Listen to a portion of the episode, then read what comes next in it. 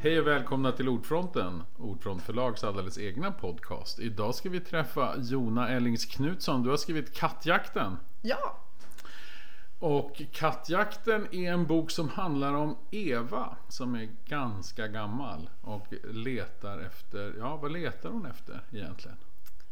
jag tror att hon letar efter mänsklig närhet eller ett sammanhang. Mm. Fast hon tror att hon letar efter en katt. Mm, det är därför boken heter Kattjakten. Ja, Och när hon gör det så är, hon letar liksom, hon verkar som sagt vara, det är som sagt var inte bara katter utan hon går där och försöker få, hon försöker få kontakt med ganska många människor hela tiden. ja hon svarar på alla lappar hon hittar. Kakelugnsrenovering, kajakkurs, snippsauna. Hon gör liksom vad som helst. Ja. Så. Tror du att det är många äldre som just går omkring och är Eva? Alltså att man är, söker desperat ett sammanhang. Eller är det någonting vi alla kanske gör? Jag tror att vi alla behöver höra ihop. Och samhället är inte konstruerat riktigt för att vi ska höra ihop. Vi är ganska ensamma. Mm. Och är på något vis våra egna varumärken. Mm. Nu är jag författaren Jonas som pratar med Precis. förläggaren Pelle. Ja. Det är inte li- liksom våra personer som Nej. möts och så blir det mer och mer i samhället i alla relationer på något vis. Mm. Eh, man har inte vänner, man har ett nätverk. Ja, det låter ju obehagligt. Ja. så jag tror faktiskt kanske även om gamla är extra ensamma för att de, ja, men deras kompisar har dött helt enkelt. Ja, och just Eva är ju väldigt gammal. Ja, hon Eva är ju så Jansson gammal är att hon väldigt- inte ens minns hur gammal hon är. Nej, precis. Så, ja. Men hon har inte fyllt hundra för då får man ett brev från kungen och det har hon inte fått än. Inte vad hon vet. Nej, men det vet hon att hon inte har fått. Det hade hon uppmärksammat. Ja, för hon vill inte ha det. Nej. För hon gillar inte monarkin. Och det är också lite fint med henne att hon är en Alltså kanske inte heller den som man vanligtvis tecknar en bild av när man ska teckna en äldre kvinna, eller hur? Nej, men jag tycker äldre får ju inte så mycket plats i litteratur eller film överhuvudtaget. Men när de får det, i alla fall äldre kvinnor, så får de antingen får de vara lite kloka, typ orakel, någon slags Yoda, som kommer med så livsvisdomar och är ganska tråkiga liksom. Fast kloka. Eh, eller så får de vara tokroliga. Mm. Så här knasbollar som knasar till det. Typ. Och det känns som väldigt reducerande bild av äldre. Så jag, jag tyckte om att få skriva min version av eh, tanten. Och i den här, alltså, jag tror att det också är könsrelaterat. Är det flera äldre män som har mer nyanserade bilder i, i kulturen? Eller är det just kvinnor? Alltså, Alltså, eller är det äldre bara i största allmänhet som får Pelle, de om här ska, rollerna? Pelle, om jag ska vara ärlig så intresserar inte män mig så mycket. Nej. Så jag har inte riktigt eh, läst så mycket böcker om män. Nej. Och inte så många av män och inte analyserat det. Nej. Men kan inte, gubbar kan väl fortfarande vara lite sexiga och härliga? Ja, men det kan de säkert vara, absolut. Och särskilt på film. Ja, eller men- hur? Ja, en äldre man har ju alltid någon... Ja, kan Det är vara lite härligt. Kan vara, absolut. Mm. Så man har ju en del att se fram emot. Ja, men jag då? absolut, vi båda. men det var inte det vi skulle prata om. Ja men berätta lite mer om Evas bakgrund då. Varför, är hon, varför valde du just, eller hur dök Eva upp då? Hur blev det liksom Eva som, som springer omkring i kattjakten och inte någon annan? Ja, precis. Alltså jag, jag träffade ju Eva kan man säga på Gröna Lund. Jag var där med barnen Just det. och de eh, gjorde Lustiga huset varv på varv på varv för de hade fått åkband. Och jag stod vid det där fotobåset där man kan köpa bilder av. Av de som är inne i själva Ja. lustiga huset. Så jag stod där och så såg jag, ja nu åker de ner för flygande mattan igen, då kommer de snart. Och sen så gjorde de high five och drog ett varv till liksom.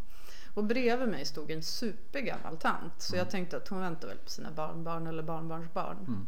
Men det kom aldrig någon till henne. Hon bara stod där. Hon bara stod där och tittade och tittade. Och sen köpte hon en bild och gick. Det tyckte du var skumt. Det, det tyckte jag var oerhört skumt. Det var ju så himla skumt agerat liksom. För hon, det kan ju inte ha varit någon som hon visste Ja, för då hade de ju kommit Då hade de ju kommit Ja. Mm. sen och sagt hej farmor. Och så säger farmor, titta jag köpte er bild, vad gulliga ni är. Och så Mm. går man. Men hon... Och då... Eller så glömde hon bort dem. Åh nej, säg inte det. Nej, så, Nej. så dement. Nej. Ja. ja, nej men och då... Då på något vis fastnade hon i mig. Alltså, det är ju väldigt, väldigt sorgligt om man är så ensam att man går till Gröna Lund och köper entrébiljett och så går man till en attraktion och så väntar man, jag vet inte om hon väntade ut en extra fin bild eller något eller Nej. sådär. Och sen köper man den och sen går man. Va- Och, och vad, vad har man varit med om då? Mm, Innan man gör det. precis. Så det var det som var startpunkten för det här. Och då tänkte jag att det var ett tillfälle att skriva en, en kvinnohistoria. Mm. Ehm, men det finns så här ganska stark folkhemsvurm nu. Mm. Absolut. Sossarna förstås liksom vurmar folk, men även SD Mm. Ja. vurmar ju folkhemmet. Och Och folkhemmet. mycket just folkhemmet 50-talet på något sätt. Ja, Eller det var så himla härligt, ja, liksom. Då var det som bäst. Ja. Hemmafruar och allting. Ja, Det visst. kalas. Ja. Så jag ville skriva en kvinnohistoria, en arbetarhistoria som visar på att folkhemmet var rätt fult också. Mm. Helt enkelt. Och då använder du Eva. Ja. Så var det lätt att få ihop sen också? Eva med, alltså den Eva som du träffar på Gröna Lund och den Eva som sen har sin bakgrund. Eller föll det sig helt naturligt att hon hade jobbat, hon hade jobbat och gjort det hon hade gjort och haft sitt liv? Ja, det kom ganska lätt. Mm. Så. Men jag är ju väldigt bra på att fantisera ihop saker. Men så liksom Det är jag... bra när man är författare. Ja, det är bra. det är bra. Men sen, eh, men sen fantiserade jag ihop så mycket. Okej, hon har jobbat där, hon kanske varit med om det här, bla bla bla. Och sen så insåg jag mina kunskapsluckor. Så sen blev det ganska mycket arkivjobb också. Att ta reda på hur det här bakgrunden kunde ha sett ut. Ja. Och liksom, vad tjänade man på ett bryggeri då, då? På 40-talet? Och, ja, men när revs, när revs sockerbruket i Tanto? Alltså, ja. För hon har ju också varit också en stockholmare, Eva. eller Ja, hur? precis. så Hon har flyttade liksom hit. levt här inne. Exakt. Och hon bor ju kvar i samma lägenhet som hon har bott i nästan hela tiden. Och det här bakgrunden, kan du inte berätta lite mer om vad hon gjorde? Vad var hon jobbade då? Du säger bryggeri. Men Ja men precis. Ja. Först när hon kom till St- Stockholm så jobbade hon på sockerbruket i Tanto. Eh, Det var väldigt många eh, dalkullor som gjorde. Eva kommer från Dalarna precis som jag. Mm. Eh, och eh, men det var ganska slitigt förstås. Sen började hon jobba som hemby som då är en eufemism för hembiträde. Och åt en eh, sliskig gubbe. Mm. Ehm, hon gör en illegal abort med hans barn. Ehm, sen så hör hon talas om Bryggeriarbeterskornas förbund. Det var den första kvinnliga fackföreningen som, som fanns i Sverige som var en avdelning i, i, inom bryggeriarbetarna. Så då söker hon jobb på, på Münchenbryggeriet. Mm. Men blir varse att det trots det här starka facket fortfarande finns kvinnolöner. Just det. Så att eh, är man med i facket, vilket man ju måste vara på den här tiden för allt annat är ju fruktansvärt. Att vara oorganiserad var ju liksom Det var, o- det var man otänkbart. göra. Nej, man var smutsig liksom om man inte var med i facket. Så var man med i facket så fick man eh, lägre lön än männen. Men var man inte med i facket så var man smutsigt skräp Mm. men fick lika lön. så, Så kunde man ändå vara med i facket. Eller det var tvunget. Ja. ja. Så Och när är det här då? Är det 20-tal eller vad skulle du säga? 30-tal? Nej, där, nu, vi på, nu har vi kommit in på 40-tal. Mm. Eh, men så Eva, Eva säger nej till bryggeriarbetet men söker jobb där igen fast som Evert. Precis. Eh, och där träffar hon, eller blir uppvaktad av en annan snubbe som heter Ingemar och tänker att hon är avslöjad Mm. som kvinna för att han flörtar med henne. Eh, de dejtar lite och hon blir varse att hon inte alls är avslöjad Mm. utan att han gillar män. Så du får upp, det är ju det som är spännande, på- för boken är ju inte jättetjock men du lyckas ändå få in det är ganska många saker som händer på en gång. Och må, alltså, många ämnen du kan titta på och vrida på och sådär. Och det där är också, det, för det är det som känns så roligt med boken. Man läser den och så tycker man det här handlar om en spännande person som har gjort roliga saker. Det har hänt saker, det är inte alltid bara roligt. Men alltså man är ju väldigt intresserad av Eva hela tiden. För det är också det att man får ju träffa henne mest i nu, alltså väldigt mycket i nutid. Och så tänker man det måste ju vara något speciellt och så är det det och det kommer upp fler och fler. Och det, samtidigt skulle man kunna tänka att du hade lagt in det här för du vill prata om vissa politiska saker men det känns inte så någon gång. Hur mycket är det drivet av också att du har en viss hållning eller vill påpeka något om samhället och hur mycket är det bara att historien drar iväg och fantasin, du hänger med där? Men jag Efter tänker, fantasin. ja, alltså, men det politiska är så mycket jag. Mm. Jag tror inte jag kan skriva något. Jag tror, jag tror det skulle vara tvärtom. Om jag skulle skriva något som inte var politiskt, då skulle jag få liksom anstränga mig och tänka, hur ska jag skala av Det politiska. det politiska? Så om jag bara skriver och är mig själv så, Så blir det så här. Ja, då blir det så här. För det är det här som intresserar mig. Det är det här, det, är det här som liksom finns i mig. Och hur mycket de här fantasierna, alltså var kommer det här ifrån? Är det för att du vill berätta just om henne eller är det liksom för att det fanns en historia som inte var berättad? Hur mycket är det att du vill hitta just den här kvinnan och berätta hennes historia? Eller är det så att du tänkte också att det här har inte sagts förut? Jag tycker inte att det här har sagts Nej. förut.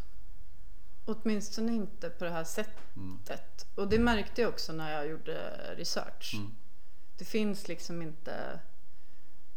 Alltså... Det är inte gestaltat. det, det, Nej. det, hon, fi- E- Eva och hennes liksom systrar så att Mm. säga finns inte med i, i eh, arbetarrörelsens historieskrivning. Nej. Eh, Den har fokuserat på män och när det varit kvinnor så har det varit liksom duktiga kvinnor. Inte trasiga kvinnor. Och Nej, precis. hembiträden var ju liksom, det är ju inte riktiga arbetare etc. Mm. Eh, Och när det gäll- gäller kvinnohistorien så har ju, eh, ja men den har ju skrivits av framförallt av bemedlade kvinnor. Mm. Så då har inte arbetarkvinnor eller, eller fattiga kvinnor varit så intressanta. Så det den här sortens kvinna hamnar mellan stolarna.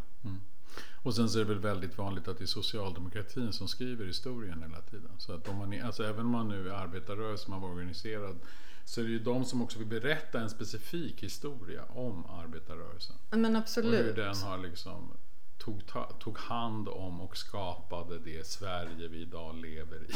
Ja, men verkligen. Och som också vurmar liksom för den duktiga Ja. arbetaren. Mm. Den, den liksom psykiskt friska arbetaren som går till sitt arbete med fackföreningsboken i innerfickan och gör ett bra arbete och får ut sin lön. Mm. Män kämpar för ännu bättre lön, eller hur? Ja, precis. Ja. Mm. Och då, då fann du Eva. Och Eva, när hon går där nu och tänker tillbaka på sitt liv. Hur, hur skulle du uppfatta Eva? Är hon liksom, tycker hon att hon haft ett bra liv ändå till slut? Och att det har varit ganska bra för henne? Eller, hur? Nej. Nej. Jag skulle säga att hon faktiskt inte alls ty- tyckte Nej. om sitt liv. Och hon vill ju inte heller minnas. Eh, hon, försöker, hon gör ju allt för att hålla minnena ifrån sig. Men Men de dyker ändå upp. de tränger sig på liksom mer och mer. Så i början av boken så i, utspelar sig det mesta i nutid och sen liksom äter liksom minnena upp henne. Har det också med att hon är lite lätt dement eller att hon börjar tappa kollen? Att det andra kommer, alltså det är sånt som ändå blir tydligare för henne? Eller är det också det att hon är så ensam? Så att hon, Jag tror hon rubbas ur sina cirklar med det här med kattjakten. Ja. Hon har, sina, hon har haft sina rutiner som hon har kört liksom dag ut och dag Dag in, in. vecka ut och vecka in. Och sen plötsligt så rubbar hon det här på olika sätt. Mm. Och, och tar ju också kontakt med sin granne Ja. Moberg och, och, och då blir det kaos. Mm. Och då få minnena, då hitta minnena sätt att tränga sig på. Ja. Liksom, när hon För egentligen tänker man att det skulle vara bra för henne, att det här skulle störa henne så mycket. För det händer ju väldigt mycket i nutidsplanet. Alltså allt det här hon gör. Mm. Kattjakten, hon springer på någon skolavslutning, hon träffar grannen, hon är ju ändå ute, hon träffar ju på folk. Så man tänker att det skulle liksom ändå störa henne åt, man säger, åt rätt håll. Så hon kommer ur minnena och får ett sammanhang. Men Ja, men nej. Varför blir det inte så tror du? Varför blir det så här? Jag tror att hon har så mycket sorger Mm. som hon bär på att jag tror ju liksom, hon, hon tycker ju inte att hon har någon mänsklig kontakt. Mm. Inte heller när hon faktiskt umgås ganska mycket med sin granne som... Ja, men så Alltså- man tycker ändå hon får, som är en ganska fin granne också. Ja, Det visst. inget fel på Moberg. Nej, hon är ju liksom är trevlig. Ja. Och sminktanten vill Ja. ju jättegärna att Eva ska komma dit och fika men Mm. inte går hon dit och fikar. Alltså, Nej. så, men hon är så inmurad i sin liksom, ensamhet. Hon har bestämt sig för att hon är ensam. Och ändå söker hon kontakt. Ja, men och får kontakt men Mm. och då vill hon inte ha den. Nej. Då duger den inte. Eller, nej, kanske inte duger. Men alltså hon, då funkar det inte. Nej. Och hur viktigt är det för att få igång den här liksom, nutidsplanen? Att det ska hända massa saker. För hon blir ju, man skulle kunna anklaga för att hon är lite tokrolig. Ja, Mm. jag började ju liksom lite i det tokroliga. För att eh, långsamt skruva åt Mm. tumskruvarna. Så jag tänkte så här att läsarna ska sätta... Luras in där. Luras in! Åh, va, vilken härlig feelgood-bok! Vilken tokrolig tant vi har. Ja, ännu en tokrolig tant. Ja. Och sen så klär jag av det tokroliga och visar på en botten. Och när man sitter och skriver, hur mycket är det då de här infallen, grejerna? Vad kommer, alltså hur mycket tänker man först och så ändrar sig? Alltså det blir, du skriver på och sen sitter du och filar. Alltså det här tokro, alltså det här att du, som du sa nu, att jag sen sitter och skruvar och skalar bort. Är det någonting som har kommit sent eller var det sånt du tänkte så redan när du började skriva historien om Eva? Att det skulle ungefär bli så här? Alltså alltid när jag börjar skriva något så är det för att jag måste få ett svar. Mm. I det här fallet, hur kommer det sig att man går till Gröna Lund och köper ett foto på Det någon är annans fortfarande barn? frågan. Ja. Mm. Och, och, och ibland så frågar mig sådana här saker som jag inte står ut med att jag inte har svaret på. Mm. Så nästan allting börjar med att jag bara, men jag skriver ett svar. Mm. Då, då har jag ett svar, då kan jag sluta tänka på det här. Men, men, Men, men vad händer sen? men vad händer sen? Ja. Mm. Exakt, för då har jag... Så det första jag skrev av kattjakten är scenen på Gröna Lund. Mm. Men då börjar jag tänka, hur hamnar hon på Gröna Lund? Okej, Och så då- skriver du svaret på det. Så skriver jag så, men vad händer, sen- vad händer, vad händer sen? Mm. Hon blev ju knuffad. Ja, men då hamnar hon väl på sjukhus? Ja, det gör hon ju. Och sen, ja. Så Sen är egentligen det kört. skulle det kunna hålla på hur länge som helst. Ja, eller hur? Kattjakten del 9. eller det Alltså- är kanske det det gör.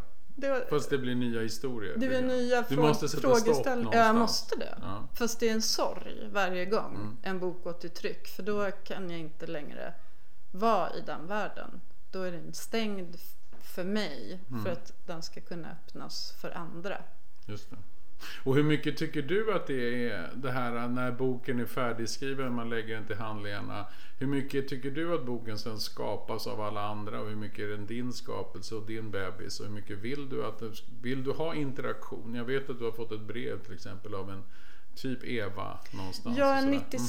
96-årig tant i Malmö som skrev att hon, hon tog sig an en hittekatt för 13 år sedan. Och så länge jag är vid liv kommer katten ha ett bra liv. Det är så fint. Det är så fint. och, men hon skrev också och tackade för att jag hade gestaltat en gammal kvinnas eh, tillvaro och tankar så bra. Mm. Och då tänkte jag, wow! För det, alltså, Mm. man tar ju sig också någon rätt som författare. Jag tar mig någon slags rätt att vara Mm. en supergammal tant och berätta Mm. Den personens liv. Mm. Och det där är ju alltid liksom i fiktion. Vad får, vem får man liksom Vems talan får man föra? Mm. Men då tänker jag i alla fall att jag kanske fick det. Då. Mm, hon tyckte i alla hon fall tyckte det. i alla fall det. Men just det där samtalet sen som uppstår, hur mycket, man, hur mycket vill man att det ska uppstå? Vad vill man ska hända med boken? Att den ska beröra vem som helst eller är det något, har, man något har du något speciellt idé om det? Eller vad Alltså, vill du ska hända? min- vad tänker man? Alltså min dröm med kattjakten, Mm. den, det är ju att folk ska börja prata med eh, gamla människor. Mm. Dels för att gamla är ensamma så ofta. Mm. Så att det skulle vara nice om de, slapp vara det. Ja. Men också för Men då kan det hända vad som helst upptäcker man. Ja, precis! Oh my god. Jag vågar inte snacka med någon över 80. Nej.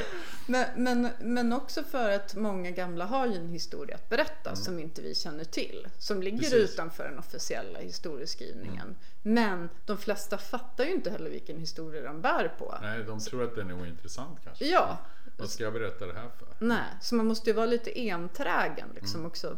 På, tränga sig på verkligen. Mm. Jo, fast hur var det då liksom? Eh, så, Tror du att det blir ovanligare och ovanligare att vi har kontakt med äldre? Fast alla blir äldre. Alltså, ja, men vi strävar ju efter någon slags ungdom. mm, Eller hur? 40 är det nya 30. Och, alltså, mm. det, det finns ju någon slags ungdomskult. Och då Absolut. kanske det inte är superspännande att prata Man med lyssnar gamla. hellre på de yngre än Men på de äldre. Kanske. Eller på äldre som, eh, gärna på en 50-åring men som ser ut som en 30-åring. Mm. Det är väl de. Alltså, på, du menar mig? Ja. nu var vi tillbaka.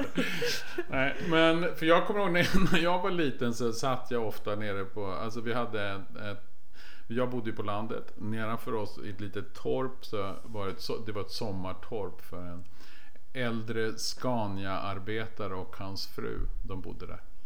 Och så gick man ner där när man var litet barn och satte sig på bänken bredvid honom. Och så berättade han om Ja. hur livet var. Och det är ju så här fantastiskt att få höra hans historier. Och även då kom ju hans fru ut och berättade ibland om sitt liv när hon skulle bjuda oss på, på flädersaft som hon Ja. hade gjort och sådär. Och då, blev, då fick man ju den här natur... Sen har jag ju haft äldre släktingar också som jag har pratat med. Men det där verkar ju som att det inte hinns med. Det, alltså man har också delat upp folk och man är liksom... Att komma till de gamla är inte alltid lätt. Nej. Nej. Det Nej. känns som att samhället blir mer och mer uppdelat och kanske också stressat. Ja, precis. Vem ska hinna med sånt där? För man kan ju inte liksom avsätta en timme åt att nu ska vi prata om hur ditt liv var Nej. morfar. Nej, precis. Utan det måste ju vara som med barn. Det finns inget som heter kvalitetstid.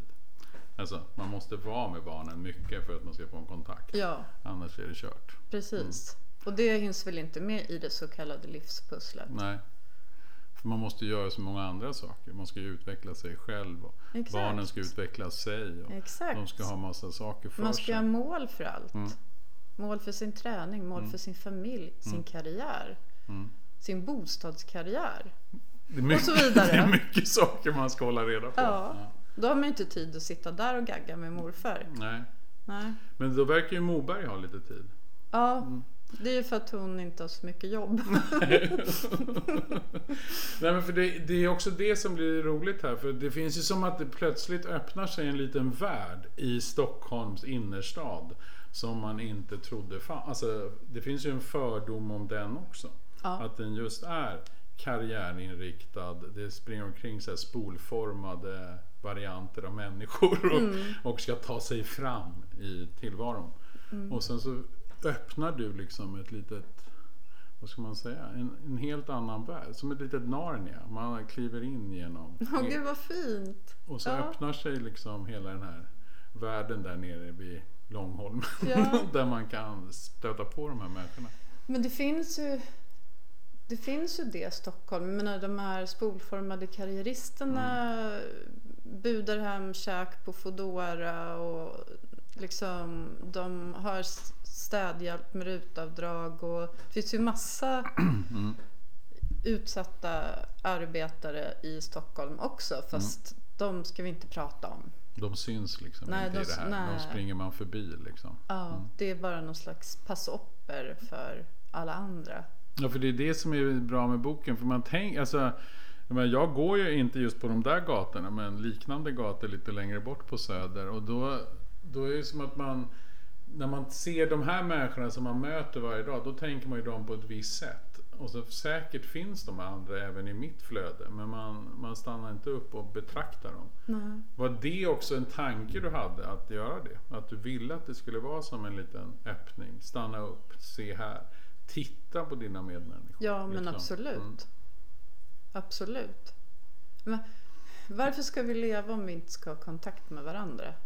Nej, Det är ju helt, alltså, ja, verkligen. det är Helt faktiskt koko. helt meningslöst. Jag Ja. förstår att folk blir deprimerade och utbrända Mm. och inte finner någon mening med livet etc.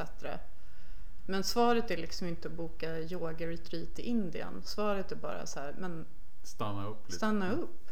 Prata med någon på riktigt. Mm. Ta en sån här lapp där det står bortsprungen katt och ring. Hellre det än snippsauna. Det är Ja. bättre med bortsprungen kattjakt. Nej men för det, jag tänker på det hela tiden, just att det får vara i det här. Och hur ofta går du och fantiserar då om, om människorna? Som du, betraktar du människor tror du, annorlunda än vad vi andra gör när vi rusar fram? Alltså stannar du upp? Ser du de här? För jag menar att det var just det där i Gröna Lund kan jag tänka var ett speciellt tillfälle. Mm. Men tänker du att sådana tillfällen dyker upp ofta för dig? Att du bara, ja, ah, där går den där människan. Ja, och jag skriver ner anteckningar på mobilen nästan varje dag. Mm. En av mina favoritgrejer på senaste tiden, det var ett jättegammalt par. Jag tror jag har gamla människoglasögon på mig just nu. Men de, de gick på...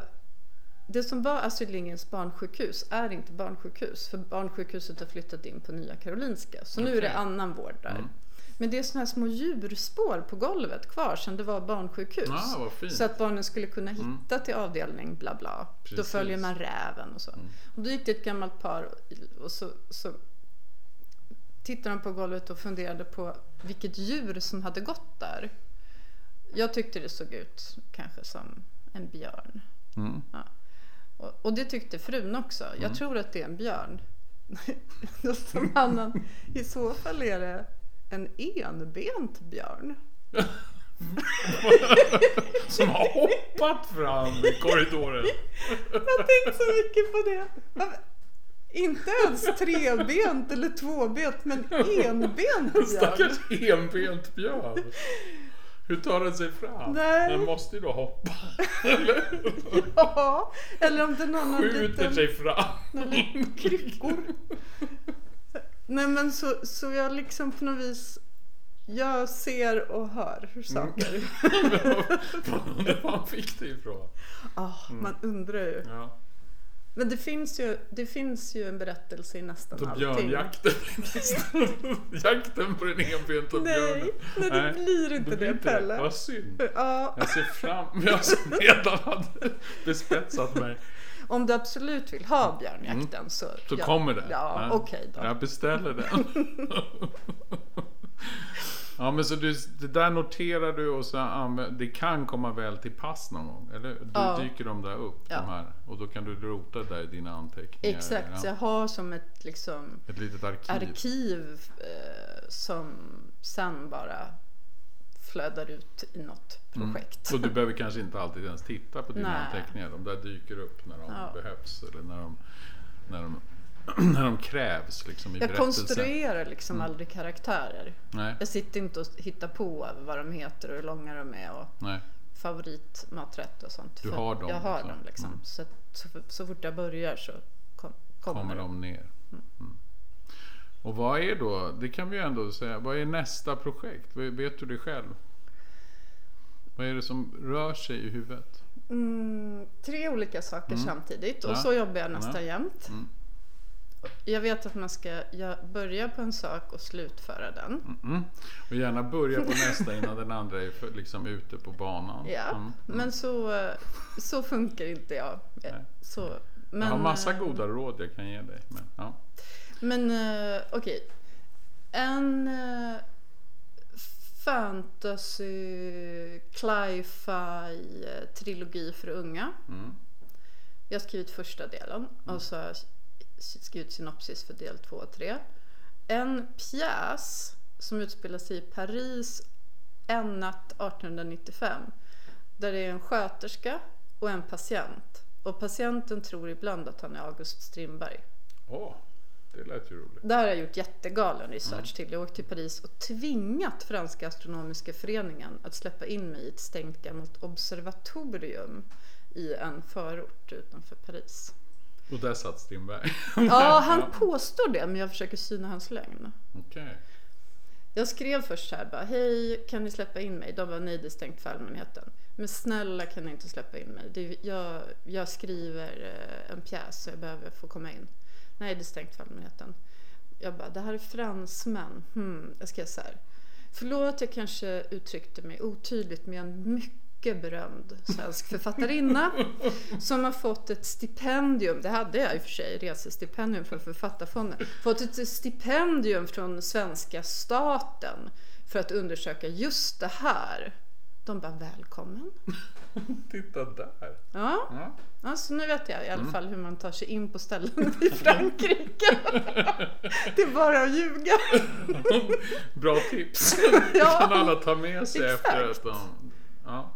Och sen så skriver jag en eh, spiondeckare Mm. som... eh, Hmm, vad ska jag avslöja om den? Okej, men mina två första böcker handlar ganska mycket om moderskap. Mm. Eller uteblivet moderskap. Mm. Men eh, här handlar det om, faktiskt om faderskap. Så det Där ser man, fast en... det var helt ointressant med mig. Mm, jag vet, så det här känns liksom lite läskigt. Mm. Det här är, och jag vet inte om det är rätt och vad det ska bli. Men Strindberg var faktiskt också man. Ja, absolut. Det kan vi inte förneka. Jag är tydligen är jag inte helt ointresserad av män. Och, och, och min make lyssnar på det här, förlåt Anders.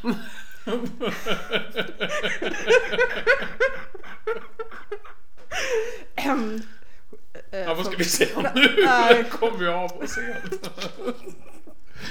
Men Eh. Anders verkar ju trevlig. Ja, han är trevlig. Ja, jag har träffat honom. Han verkar Ja, trevligare än Strindberg till och Ja, med. det, det hoppas vi. Mm. Nej, men premissen i agent, Mm. eh, s- eh, agentspionboken är att en mycket känd eh, fik- fiktiv agent, den kändaste fiktiva agenten, eh, som också är en stor kvinnotjusare, har fått en massa barn när han har tjusat alla dessa kvinnor. Ja, barnen kommer tillbaks. De vuxna barnens berättelse. Kalas. Mm. Där tycker jag att vi kan tacka dig. För det, det kan hänga där och hovra över, Ja. över mänskligheten. Det här mysteriet. Tack så hemskt mycket Jona Ellings Knutsson för att du kom hit till Ordfronten och pratade om kattjakten. Tack! Och så vill vi tacka för att du ville ge ut den här fina romanen hos oss. Tack så hemskt mycket. Tack! Hej då! Och vi återkommer ju med nya Ordfronten så småningom. Så Stanna kvar så kommer vi snart igen. Hej då!